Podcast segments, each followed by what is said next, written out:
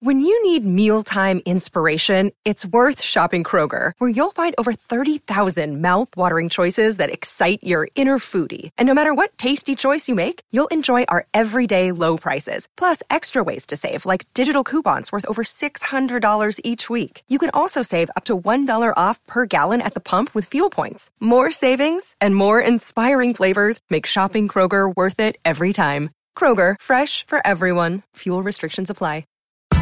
Thank you for listening to this Podcast One Sportsnet production, available on Apple Podcasts and Podcast One. Have you checked out the big podcast with Shaq here at Podcast One? Yeah, we talk basketball, but we're a lot more than just sports. I met this fabulous lady. She's uh, had to be in her 70s, knew everything about me, knew everything about sports. And the last thing she says, I love your podcast. And I Wow. like, "Thank very much." but I hate that John That's terrible. Listen free to the big podcast with Shaq exclusively on Apple Podcasts, podcast1.com, and the Podcast One app. If you love the show, share it with a friend and leave us a rating and review.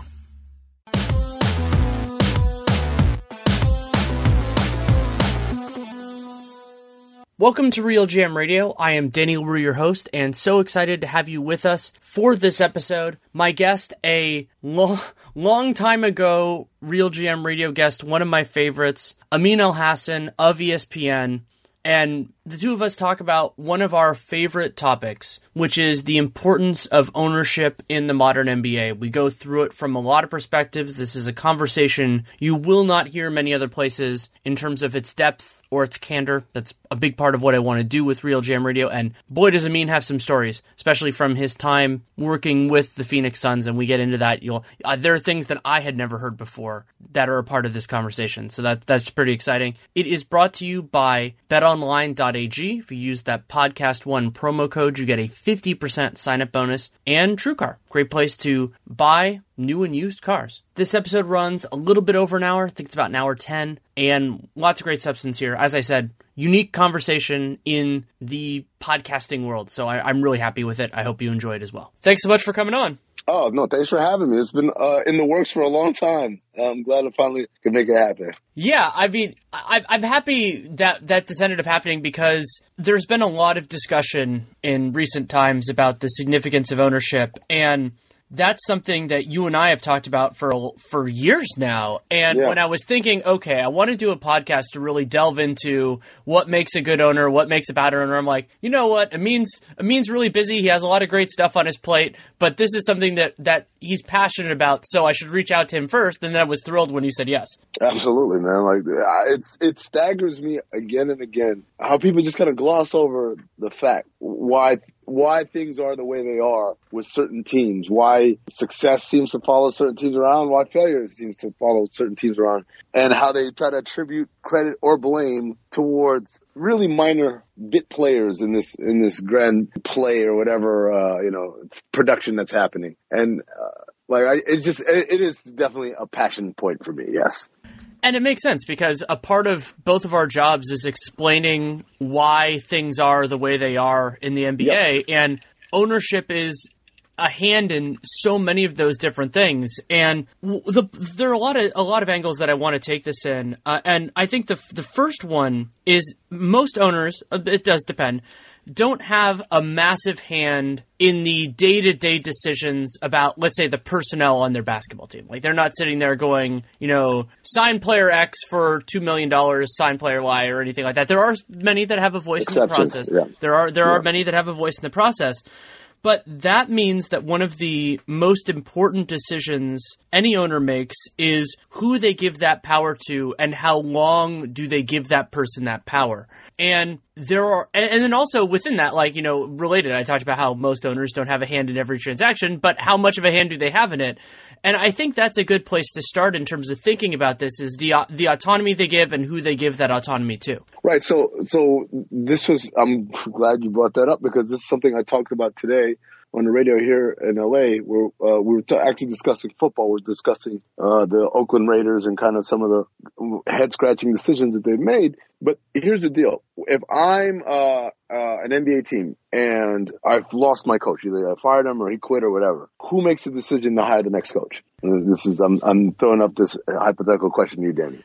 I mean, typically it's the general manager, president of basketball operations, yeah. and that and that person typically is what is a basketball person, right? They one, one, one of, would hope.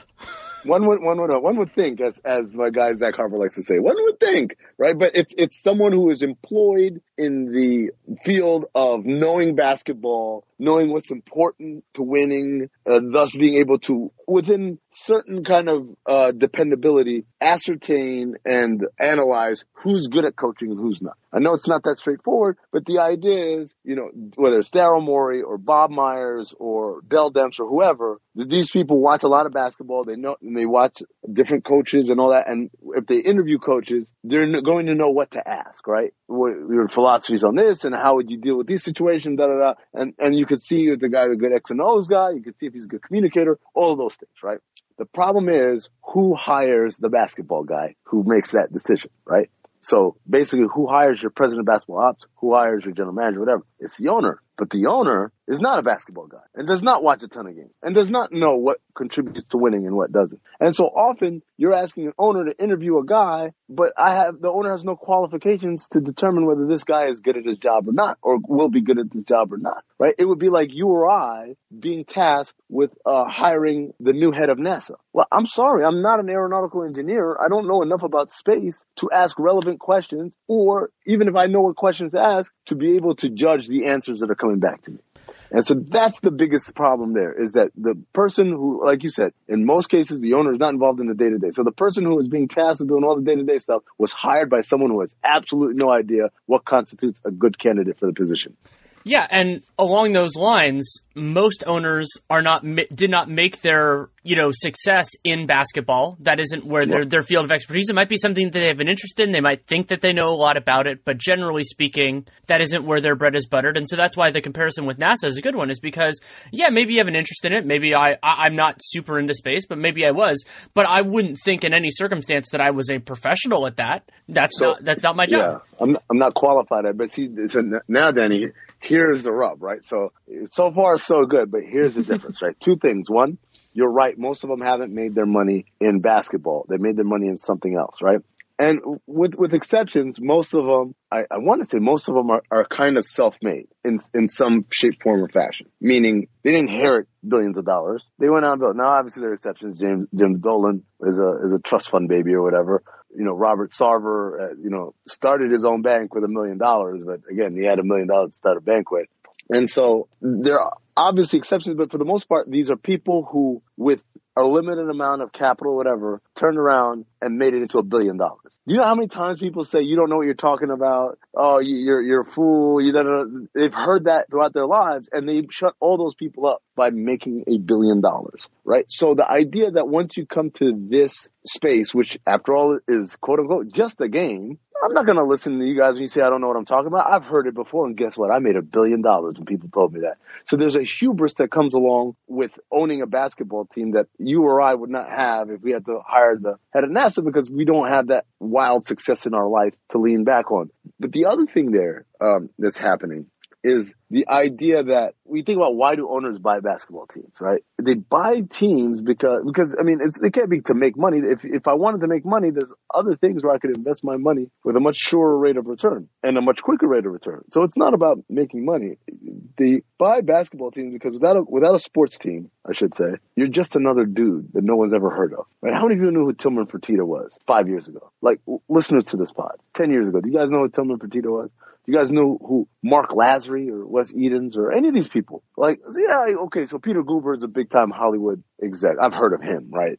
But for the most part, these people are all anonymous rich people. But the moment you own a team, it changes your life. Now I'm not anonymous. Now people know who I am. And, and that's a, again, that's a big part of why these guys behave the way they do, uh, with this thing that is basically a big toy for them. Yeah, and basically, there's the other part of this, as as small as it might seem to to us in the moment. You know who they hand the trophy to when a team wins a championship? They don't hand it to the MVP. They don't hand it to the coach. They don't hand it to the GM. They hand it to the owner. That's right. The man that uh, cut the checks. Yeah, and that's what he and it should be. I'm not here to. yeah. I'm not. I'm not. I'm not, I'm not criticizing it either. Yeah, man, that's that's how it should be. He's the guy that that made all of this possible, literally by paying everybody to do their job. And because they make the i mean for for well or for ill they make the decisions that set the table. Now there's a lot of luck involved and successful successful teams successful franchises can be that way especially for a short period of time mm-hmm. due to a variety of factors that do not involve the owner's individual brilliance. But they are an important part of that and they are the like I- i've made the comparison before that in certain ways owning a sports team is like owning artwork in the sense that you're you're owning it not for the investment though there are certainly people who buy artwork as an investment. It's because of the status that it provides. But what's fundamentally Yes. different about sports and about artwork is that generally speaking unless you're like giving it to a museum or something part of owning a sports team is making sure that everyone knows that you own a sports team and being forward facing sitting in the front row or the box or wherever you want to be. And having it that a large portion of the people that know who you are know who you are because of that thing. And it's like, I mean, a lot of owners have fascinating life stories. And if you go through it, I mean, I did some of uh, Joe Lacob's when I wrote a book on the Warriors, like going through like how he grew up and everything like that. And I mean, these are people who are worth a ton of money. And as you said, a lot of them are, are self-made either in whole or in part. And they have these stories and, and they've made there's a kind of a survivorship bias if you want to call it that of the Yeah. people that choose to make this leap because there are a whole lot of other rich people that don't do this and that Right. it, it takes a specific type of a specific type of person to say that's what I want to do with my money. Yeah, it's it's it's the ultimate. Like you said it best. It's the ultimate status symbol, right? Like the idea is part. Also, part of it is like I buy a, a, a sports team so that when I have cocktail parties with my other super rich friends, I can bring some of these guys out. Right? Like, hey, it's look. That's one hell of a party favor. Like, oh yeah, Shaq. Yeah, that's my guy. Like, whoa, you know Shaq? Yeah, that's my guy. Man. Plays on the team I own. Right? It's that's a trick that not many like there are a lot of billionaires out there, right? Because a lot of them just don't are, have access to this world, right? This world of pop culture and celebrity and all that, and they want it. And obviously, you can't buy celebrity, so to speak. But the next best thing is you buy the access to celebrity, and that's what what uh what owning a sports team is. As I said, this is this is the evolution of a fan, right? Hey, I'm the biggest fan ever. Oh yeah, how? Well, I watch every game that's on. Uh, every time it's on TV. Oh, I'm a bigger fan. Why are you a bigger fan? Well, I watch on League Pass. Even when I'm not home, I can watch my favorite team. That's how much of a fan I am. Well, I'm a bigger fan than you. How? I have season tickets. Well, I'm a bigger fan than you. How? I have courtside season tickets. They give us access to all these things and these mixers and all that stuff and meet and greets. And then with the, the ultimate trump card, I'm the biggest fan there is. How? I bought the team. and now I make them. I, I I don't get to hang out with them. I make them hang out with me because I own the team. And so that that's there's definitely kind of a an escalation of status there uh, that you get when you're when you're a billionaire who, who pays for a sports team. And there's certainly downside to it too for the ones that are famous in a more negative way because of their management of the team, and that can that can also change. I mean, I was there when Joe Lacob got mercilessly booed at the Chris Mullin jersey retirement Right. because p- people felt justifiably so. I mean, at the time that that he hadn't done a good job, and he preached patience. That is now seen very differently than it was at the time because the Warriors are now what what they are. But that kind of is a is a good lead in to the decisions that owners make. And so you're right to start with how they choose the let's call it the basketball operations people. I think that's a good way of a, a good way of mm-hmm. putting it. And and I think most coaches have a voice. I mean, sorry, most owners have a voice in the coach selection process, even if it's not their decision. If they want to, they can. And Right. and so you get into these really interesting elements in terms of, of who you hire. And so that is, you know, what are you looking for and what do they tell you? Can you discern when somebody is giving you lip service or what they actually believe and what do you want to hear? And, and also what parts of their resume are important? Like do you want somebody who is a name you've seen before on tv you brought up the raiders like that you've seen cover games before or, uh, or that I mean, had been a successful coach in your franchise before. All those sorts of things. Do you want to look for somebody who is regarded in the industry but remember you don't know this industry very well and most of the people who do know it well are employed by teams that aren't going to tell you so I'm, I'm, I'm glad you brought that up. There is a very specific example of a team that hired its lead basketball decision maker by consulting with a rival team's executive. And, and shock and horror, it turned out to be disastrous. Imagine that. They didn't give me good advice after all. Jeez, man. Go ahead. I'm sorry. I'm sorry. Oh, oh no! Don't don't take this guy. It, will be devastating. That'll be that'll Yeah. be bad for the whole league. Yeah. I mean, this isn't the example. Uh, I, I mean, I was cracking up at the. There was that quote. I think K.C. Johnson is the one who had it from. I believe it was Gar Forman. Could have been Paxson. I mean, it's hard. It's hard to tell sometimes who's saying what about how like Jerry West was telling them that they're doing such a good job and. I mean, I know Jerry. I, I've met him a few times, but like, there is no way that I know of discerning whether he was saying that because he because he genuinely believes it, or because he's an- he's amazing at what he does, and telling somebody who's doing a bad job that they're doing a good job is a smart business tactic. Yeah, absolutely. It, it, there's no one is look in terms of because there's two types of this, right? Like uh, in terms of if someone working for me is up for a position somewhere else where they can grow and become better than what they're doing with me. I'm of the school of thought you always let those people go. You always like I said, like Steve Kerr when they came calling for Luke Walton, he didn't fight about it. He said, "Yeah, go ahead. I hope you get the job. I hope all my sisters, Alvin, I hope you get the head job. I hope they all my sisters get head jobs. Right. But in terms of you're asking me my opinion out of the blue, hey, who should I hire for coach? And I'm a coach for another team. Oh yeah, I'm gonna give you a bad suggestion. Yeah, man, that's what we're doing. We're competing. Yeah, because because why are you asking me? Like, you, you- Yeah. if you are choosing, you know, if if you are choosing, if I was a competitor, let's say we're selling printer cartridges,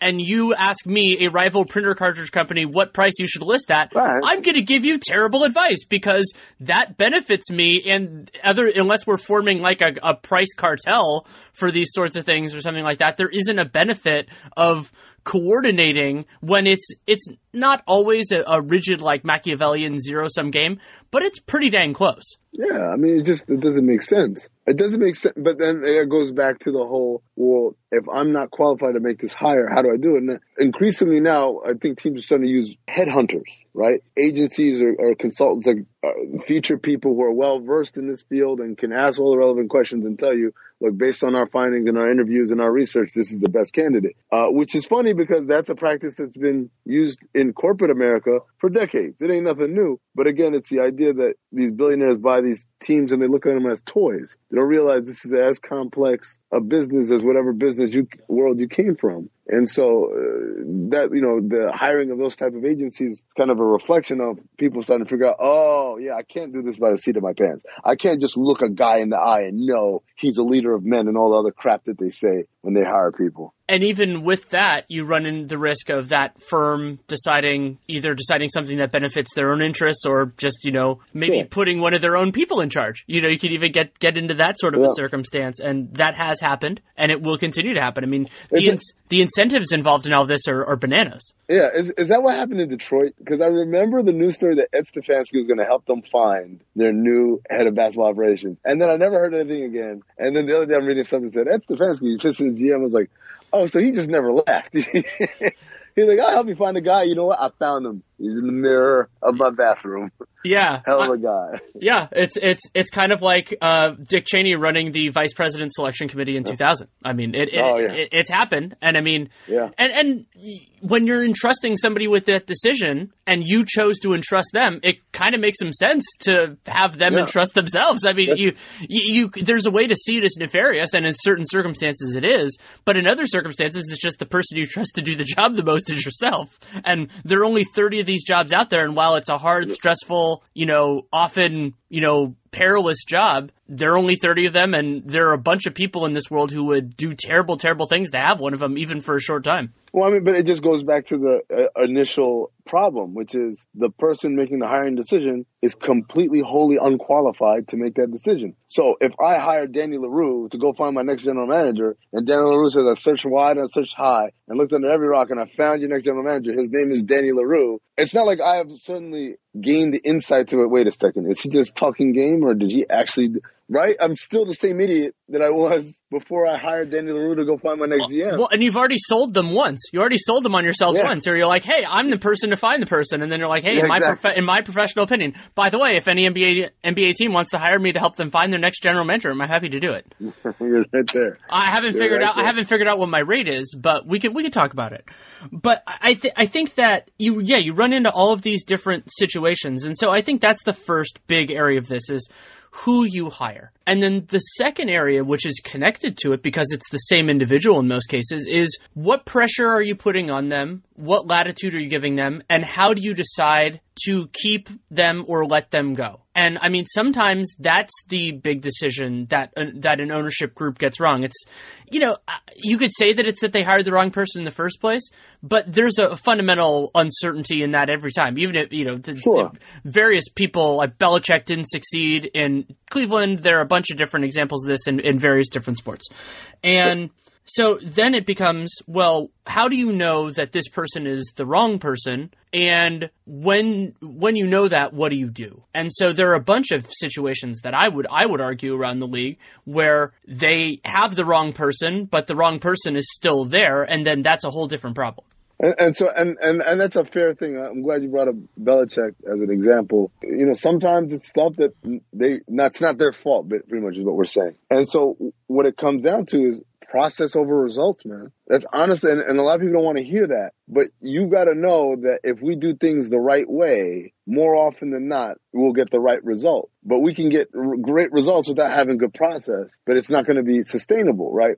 And so, for instance, Oklahoma City, a lot of people are like, "Oh, Presti, I can't believe he traded Harden and he had all three of those guys and not, and all three became MVPs, but not on the same team or whatever." Like that's all well and good, but I think of Sam Presti as one of the best general managers in the league because I know how their process works and their process is sound.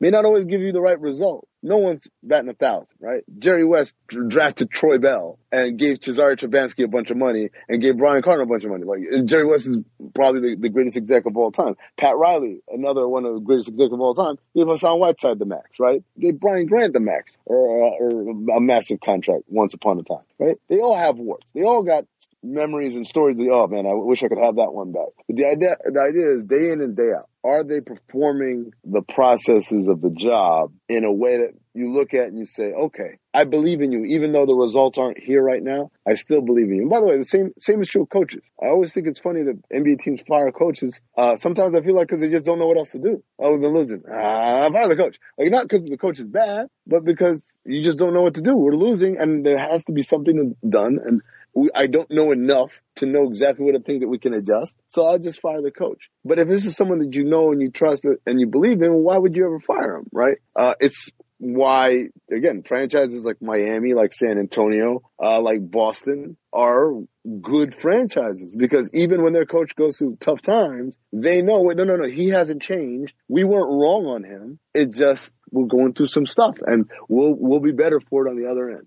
Yeah, and I like that you use the word process there because that's another important delineation between successful and unsuccessful people in this. Is is yeah, you're going to make mistakes, but there needs to be a, ra- a cogent rationale and for why mm-hmm. you did what you did. And now there are cogent rationales that suck, and there are cogent rationales that are not actually you know conducive to success. There are a, a mm-hmm. million different examples of that, but it, being able to explain we're doing X because of Y. Like it, it's it's a really basic threshold, but it's also a really important one. Of okay, like so for example, an example of this for me that and and I think generally he's done a good job, but.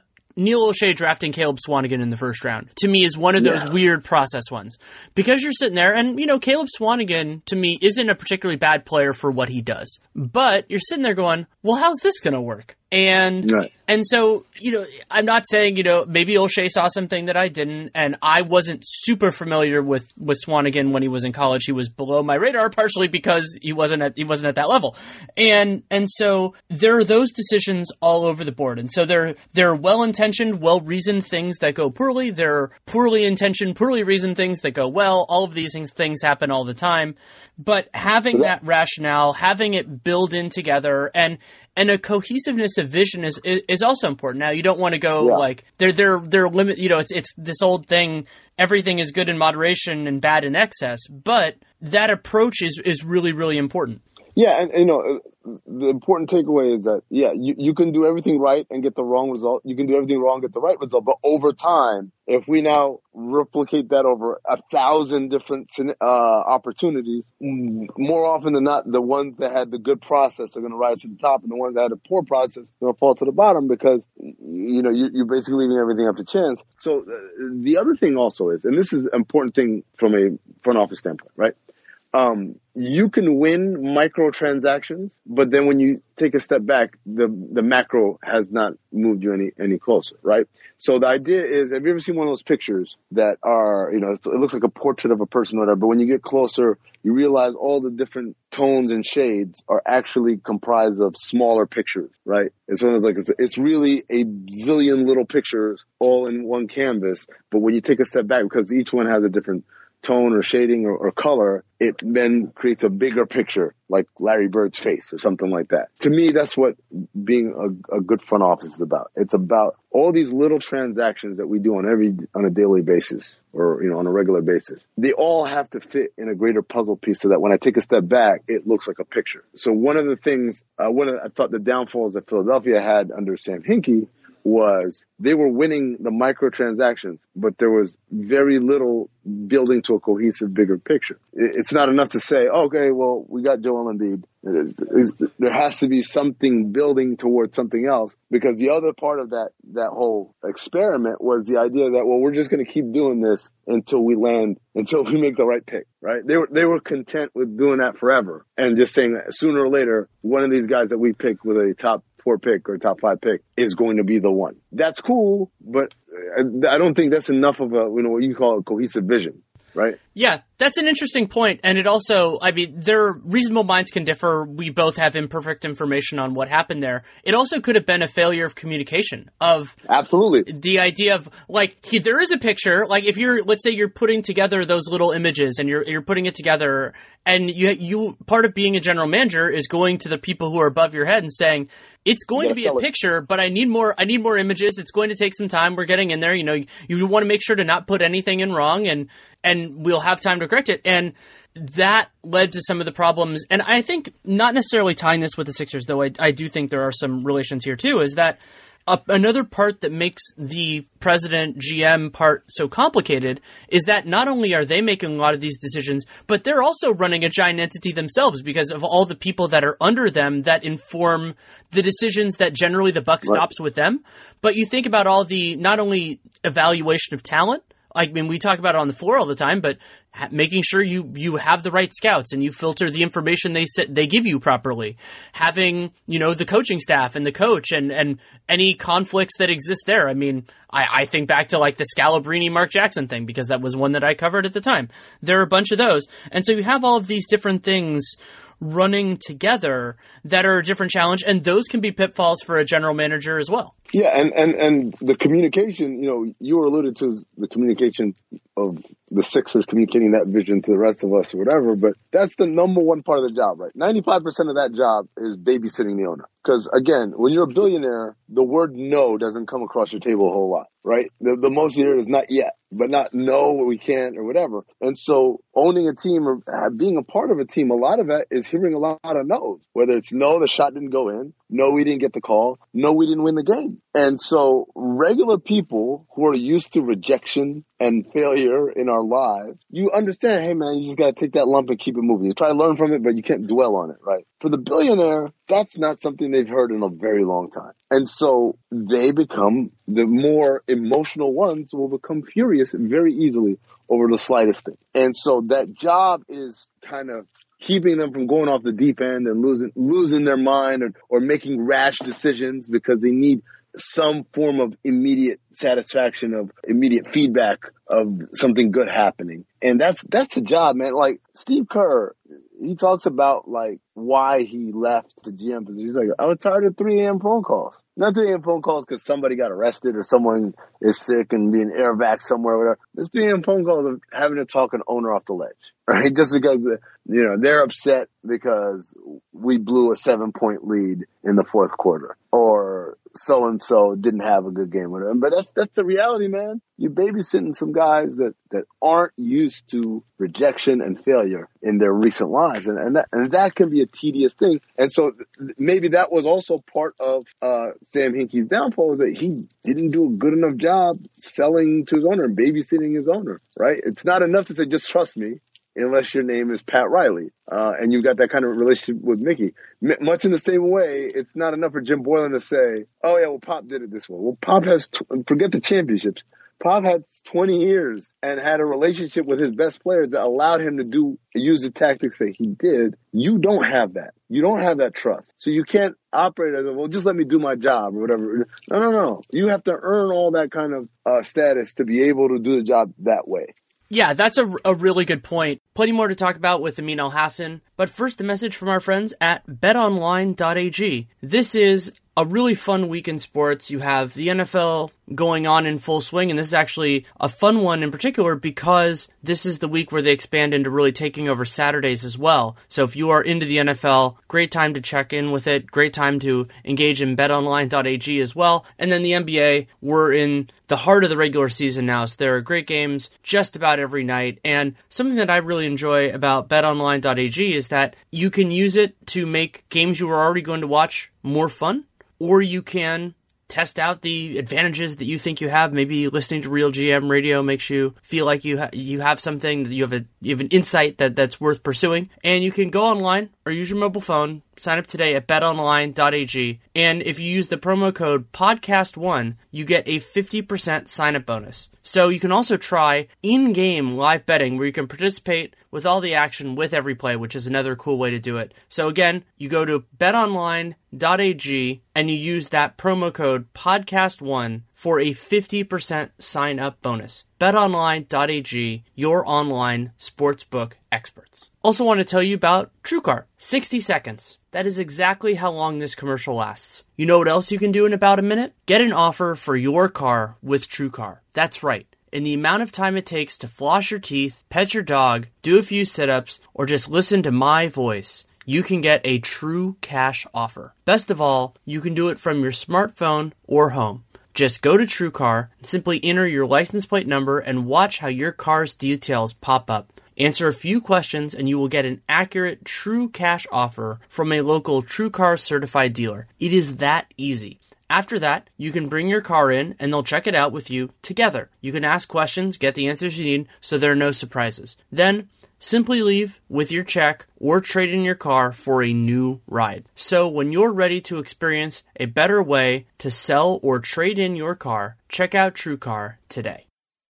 Something else that is really hard in sports, it's also what makes sports worth watching for, for most of us, is the unpredictability and the lack sometimes of merit being involved. I mean, basketball is, I would say, more meritorious, especially because it's a seven game playoff series than a lot of them. But I'll give an example that I talked about with our, our mutual friend Ethan Sherwood Strauss once, not on the show, though I, that's why that's I'm bringing it up now. Uh, I tease. friend, yeah. um, but so basically, what I was explaining to him was there was this challenge years ago that I heard about of when they were they were doing a a baseball video game and they were trying to figure out whether they wanted umpires to call balls and strikes in the game accurately or whether they wanted umpires to make mistakes. It's the same thing with extra points in a football game. And so what you're sitting there going is, well, we'll be sitting there like, why is this a hard decision? And you go, because if you want it to be realistic, sometimes you do everything right and the umpire calls a strike a ball. Sometimes you do everything right and the kicker, you push all the buttons right, but the kicker slips on a patch of mud and misses the field goal. And that's the way basketball is. Sometimes you draft exactly the right guy, but he tears up his knee in summer league. Or you do any of this stuff. And that's why the communication and all that matters too, is because it feels like to me, more often than not, those uncertainties end up going in the negative direction, though they absolutely can go in the positive direction. Oh, yeah, yeah. I mean, yeah, they go in positive direction. Sometimes the guy that you drafted who thought you thought would be a very good complementary piece turns into an all NBA player. Like Jimmy Butler is one of those, right? They didn't, they didn't know. Jimmy Butler didn't know he was going to be as good as he was, right? Donovan Mitchell's another one. I've told the story before where Donovan Mitchell, up until like right before the draft, he didn't know if he was going to go first round or not. So Donovan, you're going to be a lottery pick. What are you talking about? First round? You're going to be one of the top picks. He didn't know. And so, like, sometimes you take a guy because you, you like kind of, there, there are elements about him that you like and respect, but it can turn out to be way better than even you imagined. And then, but then, yeah, we tend to remember the negatives, right? because no one ever wants to pipe up and say, no, yeah, I didn't think he'd be that good, right? No one ever says that. but, but everyone always wants to know whose fault it was that someone wasn't as good as we thought, right? Greg Oden is a guy I think about a lot when we talk about this. Because Greg Oden, from a basketball resume standpoint, was as surefire as it gets, right? But it just so happens one leg is shorter than the other on him and it leads to chronic injury and he turns into one of the worst number one overall picks in NBA history, right? Maybe there could have been more done from a medical standpoint, but that's not because they were bad at talent evaluation that he didn't work out. It work out because he didn't work out, man. Like, because of reasons outside of the control of the player and the team. Yeah, and so then you have to, as as an owner, evaluate whether the person who's making those those decisions is the right one for the job. And I mean, I already brought up Garpax. That's a good example of one that I think has outstayed their welcome by a while. Ernie Grunfeld is another one of those for me. Yeah. I, I think. I mean, going back to the Mike Miller trade. Mike Miller, Randy Foye. I think that was yeah. that was in 2009. They made a trade yep. shortly before the draft involving the fifth overall pick. I don't think they expected Ricky Rubio to be there. Ricky Rubio was there. There ended up being players better than Ricky Rubio that went after yeah, him. That's, that, that's the part I don't get. It's like, it, regardless of whether Rubio or not, they were the idea that they weren't going to get a good pick at, at five was just a good player at five was just kind of boggled my mind. yeah. Oh, it's not. It's not like it's the twenty fifth pick in the draft or something like that. And yeah. that was one of those deals. Yeah, it was. It was Mike Miller and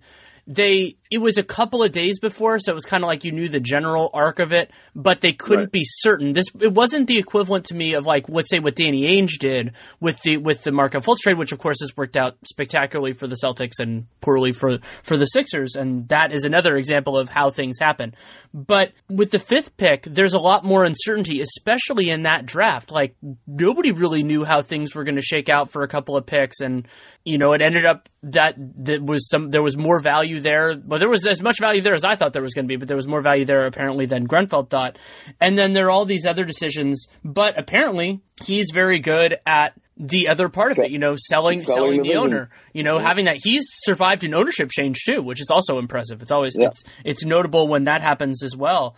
I mean, that it's kind of like when you survive a, a, a, change above you, it's always surprising. Like when Dwane Casey survived the GM change in Toronto, yeah.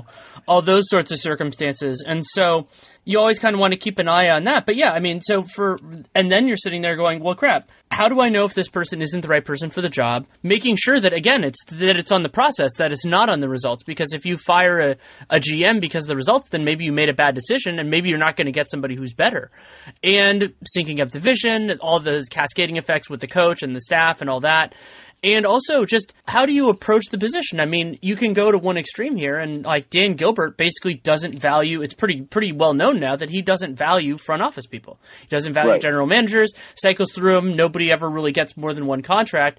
And sure, there are times there that you're avoiding like giving security to somebody who doesn't deserve it, but you're also avoiding giving security to somebody who does deserve it. Right, exactly. Like the, the idea is that if if if if I'm playing blackjack, you know, like there's a Family Guy episode where Peter is playing blackjack and he says hit me, and then he gets hit, and then he says hit me, and the dealer says, sir, you have a you have a twenty. He says hit me, and you get an ace. Oh, you got twenty one blackjack, and then he says hit me. Right? If if you just keep saying hit me, that means you had no idea what the goal of the game was or whatever. So you just say, oh, fire him, give me a new one. Get fire me, get a new one because I don't want to ever commit to the wrong guy. While meanwhile running the right, the right guy out of there, it shows that you never had any grasp of this whatsoever. Uh, the opposite end of the spectrum is, you know, when you talk about Ernie Grunfeld, to me, okay, you want to talk about process, right? So this is a team that had obviously very famously gun issue with the, uh, with Gilbert Arenas and all that. But, but look at this consecutive drafts right? Andre Blatche, guy with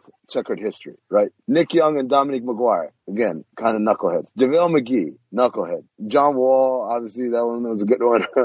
and then Chris Singleton, right? And so you had like four, five, six years in a row where you're just taking knuckleheads over and over again. Like there was never a chance to think this thing could ever get fixed. I mean, you would ever have a good culture. And those are the things I, I talk about. Like, right, what, what were they thinking? Right? Just like right now, like, hey, you know, we have an underachieving locker room and um, our chemistry isn't great. You know what really fix it if we got Austin Rivers and Dwight Howard in here? Like you're playing all the tunes of someone who does not know the song, right?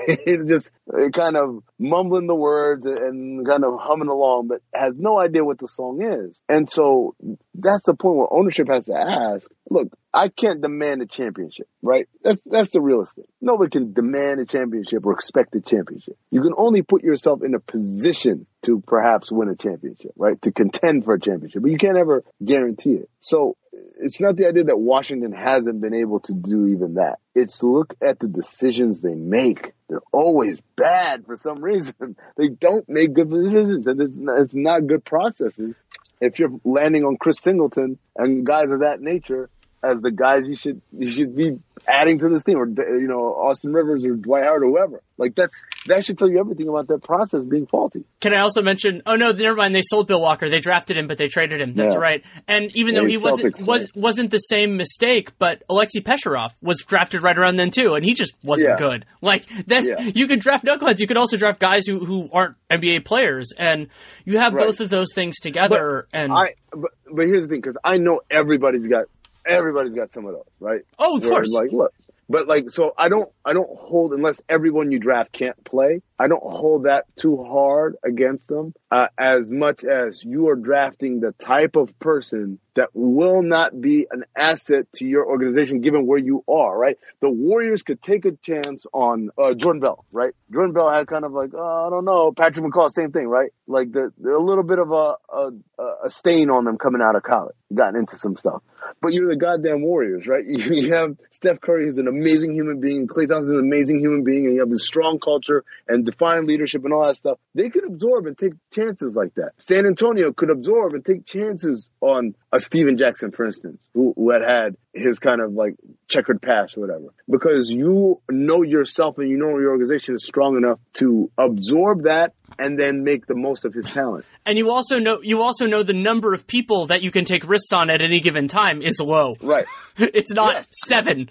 It's not half the locker room or all the locker room. So there's a lot of that stuff going on in Washington that always makes me the same thing with with Chicago, right? Like think about you had a you had a, a an exec assault a coach. Like what, what, are we doing here?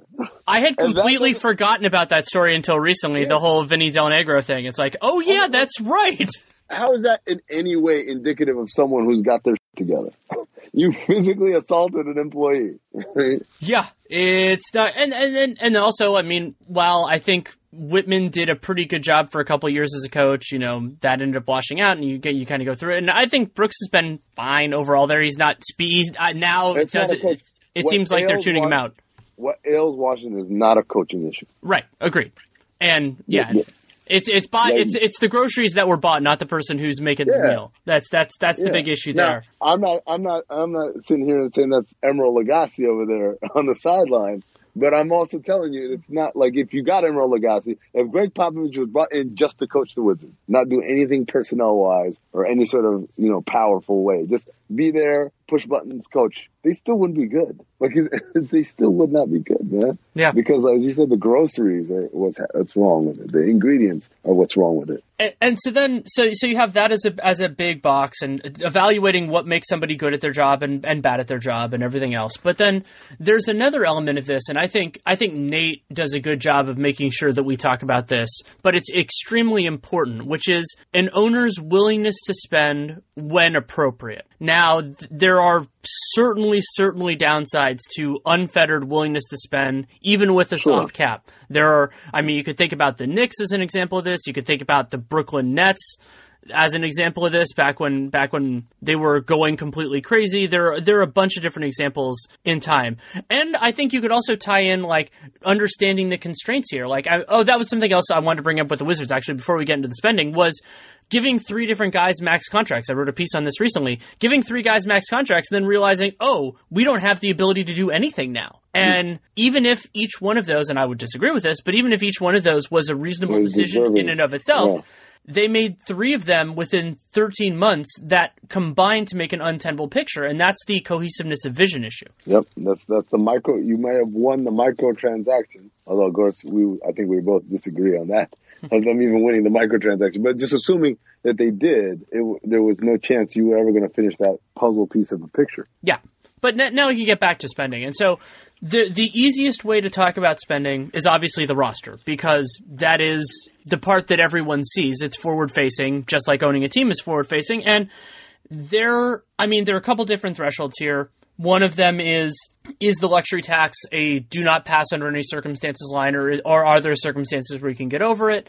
Another one is how deep are you willing to go? How often? What are the thresholds for doing it? And you know that is important. I'm not I'm not going to ever argue otherwise because we're we've seen a lot of circumstances where teams like it doesn't get acknowledged as much, but teams were significantly worse because their owner said under no circumstances am I going to pay the tax. Like the Charlotte Hornets were here for all these years when they couldn't use their full mid level exception, and then shock of shocks they'd run into depth problems. Right, right, and, and uh, I think a more recent example of that, and it's not really confirmed, but everyone seems to be throwing that vibe is why Houston did what it did this offseason, right? The idea here is that they could have spent to keep that unit intact and had a better start to this year, but they tried to penny pinch. And I think the general, and again, this is the part where it's easy for us to say because it ain't our money. Because that, that's another thing. If you're a general manager, there's a lot of times, man, you're doing, you're not doing stuff because this is what you believe is the best decision, but because I just don't want to hear from that dude anymore about complaining about we spent how much, how much. is it?" So, so that idea there is when you are in a position to win a championship, when that window is open, I don't believe you can penny pinch. I think this is the time to go full speed ahead and spend what you got to spend and then figure it out later. But the other times, obviously, is times when, when you shouldn't. Uh, and Houston seems to have been, an example of they started penny pinching when they should have been spending. Yeah, penny pinching when you're supposed to be spending is hard, and I mean it's it's pretty challenging to argue against the idea that they weren't looking at looking at the bill because it's not like the guys they lost got overpaid by a, a significant amount. I mean, Trevor Ariza getting one year, fifteen million is a lot, but it's fine. It's, It's not doable for for a year. For one year, I'll do it. If you're Houston, Yeah, a and- year you do it. maybe they could have gotten him for less annual salary, reduced that bill, but for more years, you know, and maybe two years, 20 or 25 Right. or something like that. You know, maybe, maybe you can, maybe you can't. One year, 15. And I don't think, based on my own instinct, I haven't talked to Trevor Ariza about this, that he thought Phoenix was a better situation for him than Houston. Like, you know, it wasn't one of those because there are times where you offer, you make the right offer, and another guy either somebody makes you a, makes him a stupid offer, or he just wants something else. You know, there's no Right. shame in that. But it doesn't seem like that's what happened there. And so, so you have the the the willingness to spend when the time is right, and the Rockets are a great example. I'm really happy you brought that up. But then there's there's all of the other stuff that doesn't necessarily reflect on the court, but it's like you know maybe you let a coach go because they're too expensive, or you let or your facilities are run down so players don't want to sign with Right. you, or they're unhappy, or you you know it's all all the other stuff like the the Danny, yeah. Your training staff, your medical staff, yeah you're you're you're like how much like the stuff that there's no salary cap on. right It, it staggers me like the Knicks don't have the best of everything that doesn't have a salary cap on it. The best trainers, the best medical staff, the best uh, medical facilities in terms of like the uh, devices that they have in there, the, the cryotherapy, all that stuff, right? Like those teams, the rich teams, that's where you, you make a huge difference. The uh, the infrastructure, your scouting databases, the software that you use, the uh, video uh, housing uh thing. So for instance, in Phoenix, we didn't have a server, right? So and I, to this day, I don't think they have a server. Basically, all of the games, all of the season's video is saved on hard drives. If the and you back it up, we we, we used to back it up, but clearly there's a risk that if this thing back like crashes, we just lost everything. We literally have lost everything. But how much does the server cost? Well, it's going to run us about 150 grand. 150 grand, and that's it. That's the end of the conversation. Because of 150 grand, we're going to still do stuff like like cavemen or like like uh, college kids in a dorm room, as opposed to state of the art kind of thing. Like colleges would always say, hey, when they're you know when we have little tournaments at uh, you know at, at the arena, college staff, oh, can we take a, a, tour of the practice facility? And I would say them, guys, it's not what you think it is. Because college practice facilities are out of this world. It's amazing. Like ASU's is gorgeous. It's huge and lots of courts and, and, and uh, state of the art technology and stuff like that. And I'm like, we don't have any of that stuff. Man, we just barely got flat screen TVs in there. I, I was part of, in 2007, 2007, 2008, I was part of the planning committee basically to modernize our video and actually have flat screens in there. True story. And so that's all stuff that, you know, when you're saying that not forward facing, that is really important to invest in because that makes everyone's job a lot easier and, and allows us to be better at our job. But again, it's not just the fans, owners often, they'll have different views. Like they, they'll have no problem spending, you know, $70 million on two players, but asking for 150 grand for a server. And it's like, I just asked for the Empire State Building for my birthday. Yeah, and and you run into maybe maybe they maybe there's also like some connection like oh I know somebody who works in X field let's get them a job doing this or let's use their company no, and then no, all of a no, sudden things get screwed all up. Uh, it. It's it's incredible how much that stuff happens. Yeah, yeah, and, and, that's not just for, for, for projects like that. Sometimes for positions in the in the team in in in, in the organization. Oh, absolutely. Yeah. Yeah, and and there are, and that's another part of it that is, you know, separates out a, a, a good owner from bad owner. Because you think about the the ecosystem that it creates if certain people can succeed without trying, and other people who who are trying don't succeed. And, and sometimes, you know, that's not always that. That's not to say that any system is always fair or that that that nepotism, you know, like there are times when people who have advantages actually do well. So, you know, you don't want to say all the time like, oh, they got it because of X. But the the human element here is of course relevant too. You know, if somebody if somebody's moving up over you and you think it's because they know the owner, that then that right. changes morale. Right. And I think there's a difference between like so Micky Arison's son Nick Arison. Like like there's a difference in that or Kirk Lacob, I guess is another good example there's a difference between those and like, yeah, that's my um, business partner's ne'er do well nephew. Like that's that's and that's that happens a lot. Like I think if it's the son of the owner or the daughter of the owner, I think people are a people are more understanding of it, and b I find a lot of times those people are very motivated to prove I didn't get this position because I'm daddy's oldest or daddy's favorite or whatever. I got it because I'm smart and I'm hardworking and all that stuff. But like when it's the the further removed they are, like the, the, the last name ain't the same and stuff like that. Those are the problem people. Those are the Bud Light crew, as we like to call them. They're just here to say I work for a team and go out for drinks on the road and things like that. Yeah, and and also a lot of times maybe that that person who is a hire they're a voice in the room rather than being the voice in the room and that can be something else too because then it's not as big of a deal you know like i, I don't have too much of an insight into how much of a voice kirk Lacob has on the golden state warriors he certainly has a big one on the santa cruz warriors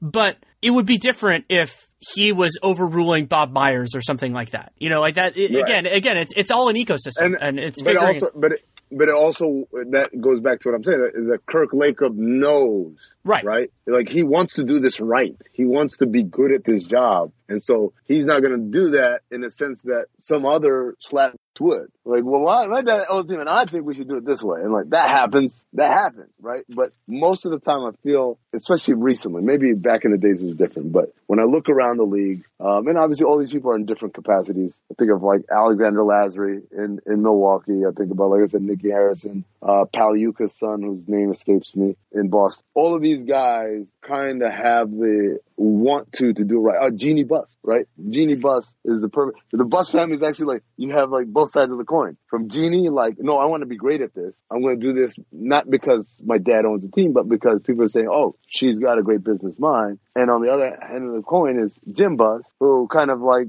blundered his way around and and made ridiculous claims like we're going to be contending in three years and things that just didn't make sense, right? It just indicates a general lack of grasp of the gravity of the situation. And so those, those, that's a really interesting example, like the two sides of the coin of like the child of the owner who wants to prove themselves and then the other one who's just entitled as hell. Yeah, I'm I'm happy you thought of that because that it's a good example, and also the idea of having a spread out family where you know the Lakers are a family business in a way that very few other teams are, and that it it gives you the variance in experience that they, that they've had, and you know the challenge that I'm sure it was for Jeanie Buss to take the reins away from her brother who was actively doing a bad job. Yeah, I mean, no, I mean let's think about that. That's that's kind of wild when you think about what it, what what that was, right? Is I, mean, I don't I don't think Thanksgiving's ever the same at the Buss house, right? After that, it's but that's that's the business. I mean, that's that's ownership right there. Is making a tough decision like that, even though you know it, it could negatively impact your family situation. And you know, I never said that any of this was easy, but it seems to me that a lot of times the pitfalls happen a lot a long way before the hard decisions come up. Right?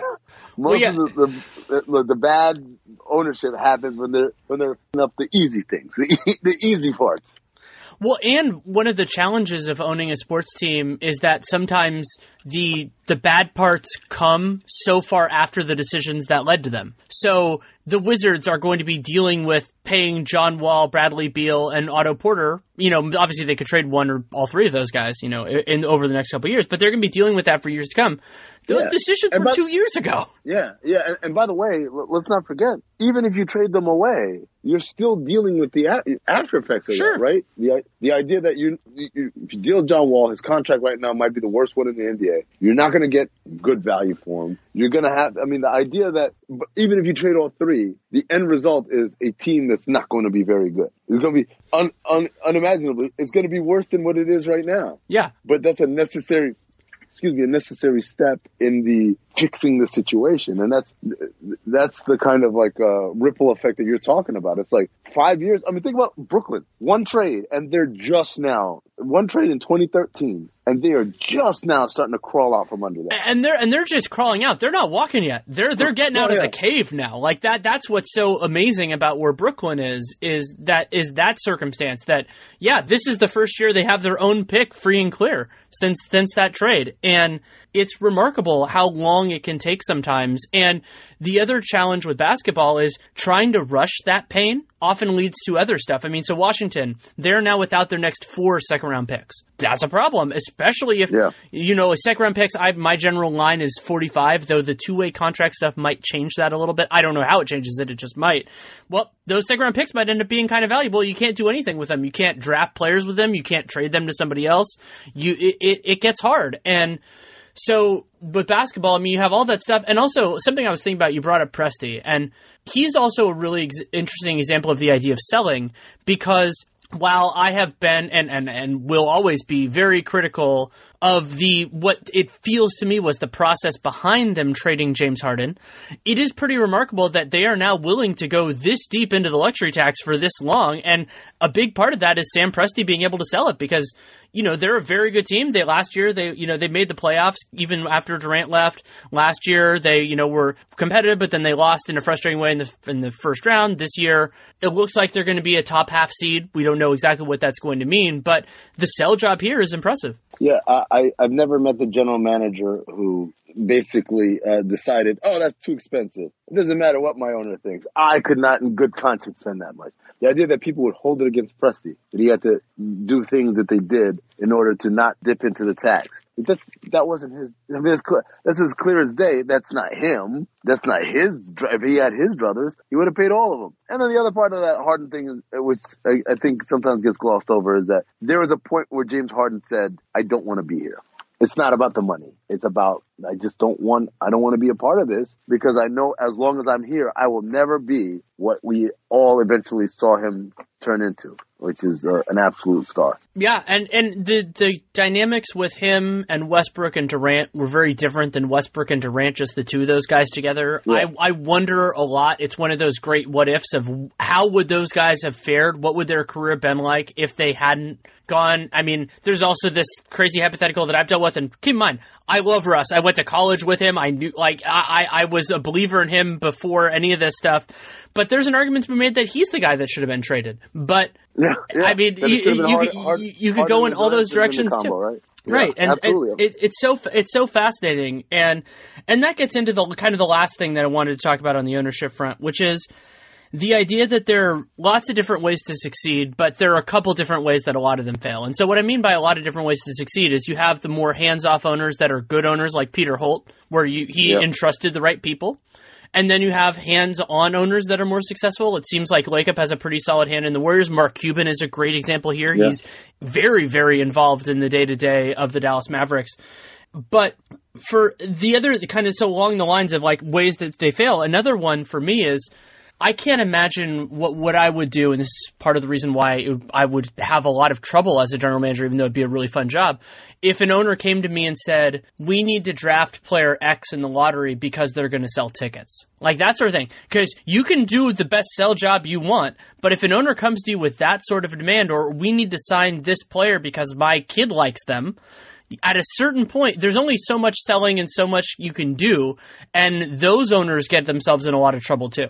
Yeah, those we not. It wasn't ever as explicit as that, but a lot of times in Phoenix, we had to sell our owner selling against what he'd hear from his buddies, right? You know, so uh, when we were getting ready to trade Raja Bell and Boris Diaw, and the deal we had coming back was Jason Richardson and, and Jared Dudley, we literally that deal got done on the on the basis of basically Jason Richardson is a former dunk champ, and so he'd heard of him.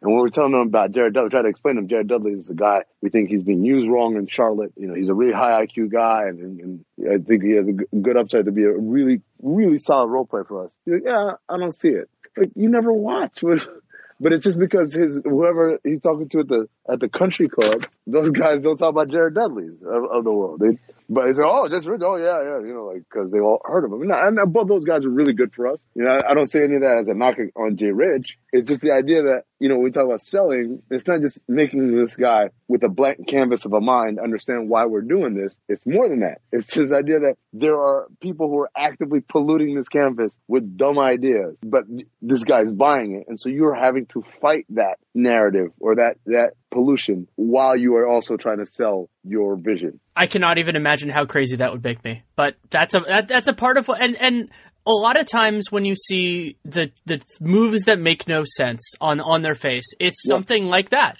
It's Yes. you know it, it- you know or I've always said before the most dangerous thing in the league is a general manager who's thinks he's trying to save his job. I mean, Hennigan in Orlando trading for Serge Ibaka is a great example of this. Stan Van Gundy, even though it's working out better than I anticipated, Stan Van Gundy trading for Blake Griffin. You know, like all the stuff they gave up in that deal. You have all of these, all of these circumstances, and that gets into the the challenge of ownership too.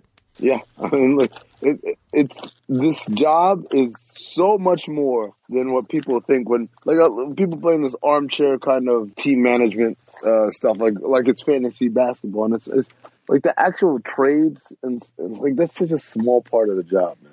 And the amount of time, like, don't, it should not be lost on people that part of why Danny Ainge and Greg Pop or RC Buford and, and all these guys are so good at, or Andy Elisburg, uh, are so good at identifying talent, developing talent and, and making these trades and all this stuff is because compared to their peers, the amount of time they have to waste convincing and cajoling and hand holding and all that other stuff is so limited, right? Danny Ainge ain't sitting down with Wyc and, and Steve explaining every little thing along the way. He's just doing his job out there. It's, it's so much easier to do your job when I don't have that. That other part is not as great as it is, for instance, for uh, you know whoever's whoever's going to get the job in Phoenix or or you know uh, or Sacramento or places like that. Yeah, I mean, an analogy you could use is like imagine you were playing a video game and every once in a while there was somebody who's just like press X now, even if it made, even if they weren't Yeah. even watching the game, and you're like, well, that's Yeah. gonna kill my guy. Well, too bad. That that's what we're doing right now. And That's that's what I want. Yeah. Yeah, that's what I want. So I, I think uh, is there anything more on the ownership front? You, I'm giving you an open floor. Is there anything else that, that we've missed that you think is an important part of that that gig? I, I just I, I and I say this all the time, but it never changes. But I just wish people would understand. Like the reason why your favorite team stinks is not because the media is mean to them or or anything. It's because more often than not, it's because there is a massive, massive problem starting at the top of the organization and everything else trickles down. Everything else trickles down. Right. Right. So, so, uh, I was talking about this with, with, uh, Mike Ryan, the producer of the Dan Le Batard show. And we were actually talking about football. We were talking about, he was saying if you're a coach, uh, well, Stugotz was that brought up, but like if, if you're a, a hot up and coming coach, you got the Packers job or the Browns job, which do you take? And the money is the same and all that stuff. And I said, probably the Packers job because the Browns are going to find a way to this up. Like, I don't know how, I don't know how, but they will because that's what bad owners, bad, badly owned teams do. They weren't bad for all this time just because they had really bad luck at picking players. They're bad because it's an organization that is rot, rotten with just mismanagement and nothing is done the right way. And so to turn around and think that even you, you whiz kid and, oh, I got Baker Mayfield and he's a keeper, whatever, that somehow you're going to be insulated from all that madness is kind of foolish. Now, yes, some people can, right? Again, going back to my, if Gregg Popovich coached the Wizards, they'd be better than what they are now. But there's a cap to how good they can be as long as the madness around him exists. So the Knicks, same thing. Like it's looking up and they're kind of taking their first step towards this long journey of becoming relevant again. But somewhere along the line, it'll mess up. It already happened before with Donnie Walsh. It's like it's the, the same characters are in this movie. It's not going to end differently. Yeah, completely true. Before we go, uh, I like to ask you what what you're really watching around the league and what you're looking forward. You know, you watch everything. What you're looking forward to seeing over the next few weeks. Uh, well, I mean, so the Eastern Conference uh, between Boston and Philadelphia, those are two teams that I think uh, I, I described it on NBA radio. When I was in business school, they have this thing about called the four stages of group building, and it's uh, forming, storming, norming, performing. Right. So forming, obviously, get everybody together. Uh, storming is where there's that clash of like, wait, whose role is what, and what am I supposed to do? Da da da. And norming is when we figured out, okay, these are our roles, and let's normalize. This is how we're gonna get stuff done. And then performing is like, all right, now we know what we're doing. We're out here. And the oh, excuse me, uh, Boston and Philly both seem to be in the storming phase, where uh, it's not a whole lot of clarity there. Boston's getting there, but I, I find it very curious that Boston takes steps in getting there basically by having people get hurt. by removing like a couple of characters. Doesn't matter who it is, just the fact that we have a couple less than what we have with a full stop, it allows us to settle into roles a lot easier. Philadelphia, you, you got a situation where Joel Embiid, I guess, is embarrassed about his different production uh, of late, but the reasoning that he had didn't make any sense. Like, oh, I'm hanging on the three point line. Well, shooting basically the same amount of three pointers, and you're actually getting more paint touches than you were getting before Jimmy Butler got there. So clearly that's not the issue. So I, I, I've got an eye out on that. And the other thing, obviously, is the MVP race. It's very interesting. Like there are four starkly different stories Team Kawhi Leonard basically being this all around automaton, but at the same time, can you win MVP if you're on pace to play 60 games, right? Because he sat out basically a quarter of the Raptors games, and that's a lot of that is scheduled maintenance. It's not like injury like he's gone through the last couple of nights here. Giannis Antetokounmpo, you know, it, can he continue to get to the paint and finish the way he has, um, given how poorly he's been shooting from the perimeter? LeBron James, can he make the Lakers win enough for him to be considered for his first MVP in a long time? And then the fourth story is Steph Curry. Can he regain that form and that we saw prior to the injury where it looked like 2016 Steph was back. I think those are the things that I'm kind of excited to see develop over the next few weeks. Yeah, those are those are all great storylines. Uh, oh, also, oh, also, can Utah stop embarrassing me? go, go back to being good, man. Come on. Talk so much shit. like, like I'm I was the ultimate hipster, and now it just makes you look so dumb, man. I said their over was the best bet on the board. Yeah, I, I, am with you. I'm with you there. I mean, it. We'll, we'll, see. And they're every once in a while. I mean, they annihilated the Heat a couple yeah. days ago. That helped, but yeah. And I, I'm, you know, it, there's there's also this frustration for me where I'm fine being wrong if it's somebody exceeding expectations, like Sacramento doing as well as they're doing. I'm thrilled. Yeah, I, I would love to be right all the time. That would be fun. But if it's the case of a team just being way better, De'Aaron Fox has been awesome. But when it's a team that I know or I think is good underperforming, it just makes me doubly pissed off because then you you're wrong and it's not as good of a product. Yeah, that's, that's the Stephen A. Smith, like where where you turn on them, it's their fault. well, unless you have something else that you definitely want to discuss, I will thank you for taking the time. Oh no, man, I really appreciate it. And again, a, a long time coming. I'm glad we finally got this done, and I'm glad we got to talk about something that uh, I like to repeat over and over again. Thanks again to Amin Elhassan for taking the time to come on. You can see him. It feels like you could see him everywhere. I mean that in, in such a good way. I'm so thrilled for all of his success. And you can hear him on the wonderful growing network of podcasts as well. And really happy to see his star continue rising. It has, has done that for years. And of course, you can follow him on Twitter at Darth Amin, D A R T H A M I N. Not that he needs my help to get more Twitter followers because he has plenty. But I loved our conversation. I, I was not surprised. I was surprised that, that I got the enthusiastic yes so quickly. This was an idea that had come into my head and was just like, I, I, I Amin's too busy. It's not going to happen. But I want to reach out to him. It felt appropriate considering the conversations we've had previously to do that. And for those of you who enjoyed this, who haven't been on RealGM Radio for a long time, you can go back. Our full archive should be available. And some of the early episodes of the show, I would guess in the first 50, maybe 30, are either a couple of, of really good ones with Amin and we get into a bunch of different things, and some of those will age well, some of them won't. That is the fun of having a full archive that is unedited and everything else, is that there will be moments where I sound stupid, probably somewhere my guests do too, but some really good conversation there. And since RealGM Radio is designed to be more evergreen some of those age really well. So if there's ever somebody that you like on the show, you can go back. You can go back. The first podcast appearance Nate Duncan ever did is is back in our archives. I don't know the number of the episode. I'm sorry, but there are lots of things. I mean, early episodes with Ethan or, or so many other things. So you can check that out as well. If you want to support the show, there are lots of ways that you can do so. You can leave a rating, leave a review in the podcast player of your choosing. It's great if it's Apple Podcasts. Even greater if you're one of the people who does not use that. If you want to re- leave a review both places, you feel free. It's a great thing to do. And a big part of why is because that is a way of having other people who are unfamiliar with the show find it. Because if they read reviews, if the reviews are good, it moves it up in the rankings, all that fun stuff.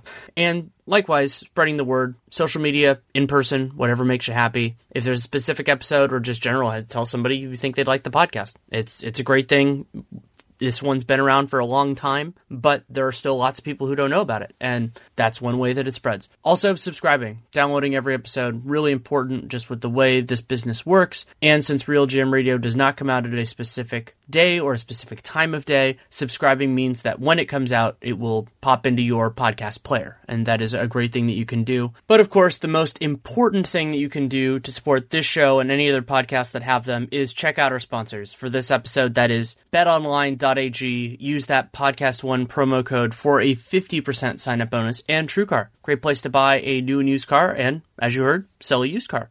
So you can check those things out. And if you have any feedback on the show, good, bad, or indifferent, Danny Leroux, NBA at gmail.com is the way to do that. Twitter, too ephemeral. I miss stuff. I don't want to miss it. If you take the time to write it, I will take the time to read it. I hope to respond eventually. I do. I, I read everything immediately, but I don't always respond immediately because I want to be thoughtful. If you take the time, I'm going to do the same. But I read it instantly because it goes into a separate feed. I get a little pop in notification when it comes in that way, and that's what I do. If you want to check out my other work, Dunc'd On still going strong. Our most recent episode was our shooting guard rankings, which of course will generate plenty of vitriol, which is always fun. And we'll be back with a 15 and 60 on the Eastern Conference on Sunday night, Monday morning. I have written work at The Athletic. I'll actually have, in all likelihood, two, maybe three pieces coming out on Friday, so you can check that out. One that I already wrote on the Kevin Durant Steph Curry stagger for The Athletic San Francisco. I broke down the Spencer Dinwiddie extension for The Athletic New York, and I might do a third piece. It's already 12:30 in the morning, and we'll see how little I sleep, but I might end up doing a third one. If not, then I'm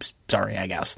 And then the NBA cast is actually, we're off next week because Nate is going to the G League Showcase, but we'll be back on Christmas Day. If you want, that's Nate and I doing, we call it live alternate announcing. It's an alternate audio track, and we are doing the Thunder Rockets game, which is pretty exciting. And you can also follow me on Twitter, Danny Leroux. That I, I'm generally pretty good about putting my stuff up there. I'm not really good at mentioning it other places, so that's a good way to do it. And that is enough for now. We'll see what crops up over the next week. I will do a RealGM Radio every week, as I do, but I don't know what the topic is yet, so we will cross that bridge when we get to it. So thank you so much for listening. Take care and make it a great day.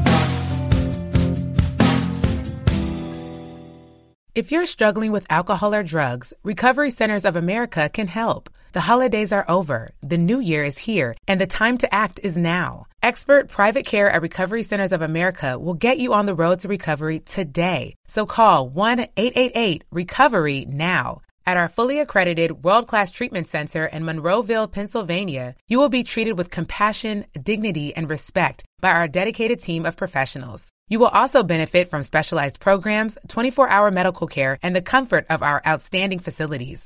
Let us help you. We will answer your call 24 7 and can get you into treatment as soon as today. If outpatient care is right for you, you can receive a same day assessment and attend therapy in person or virtually. And because we accept most private insurance plans, you get premium care without the premium price. Don't wait. Start your new year. Start your new life today. Call 1 888 Recovery now. That's 1 888 Recovery.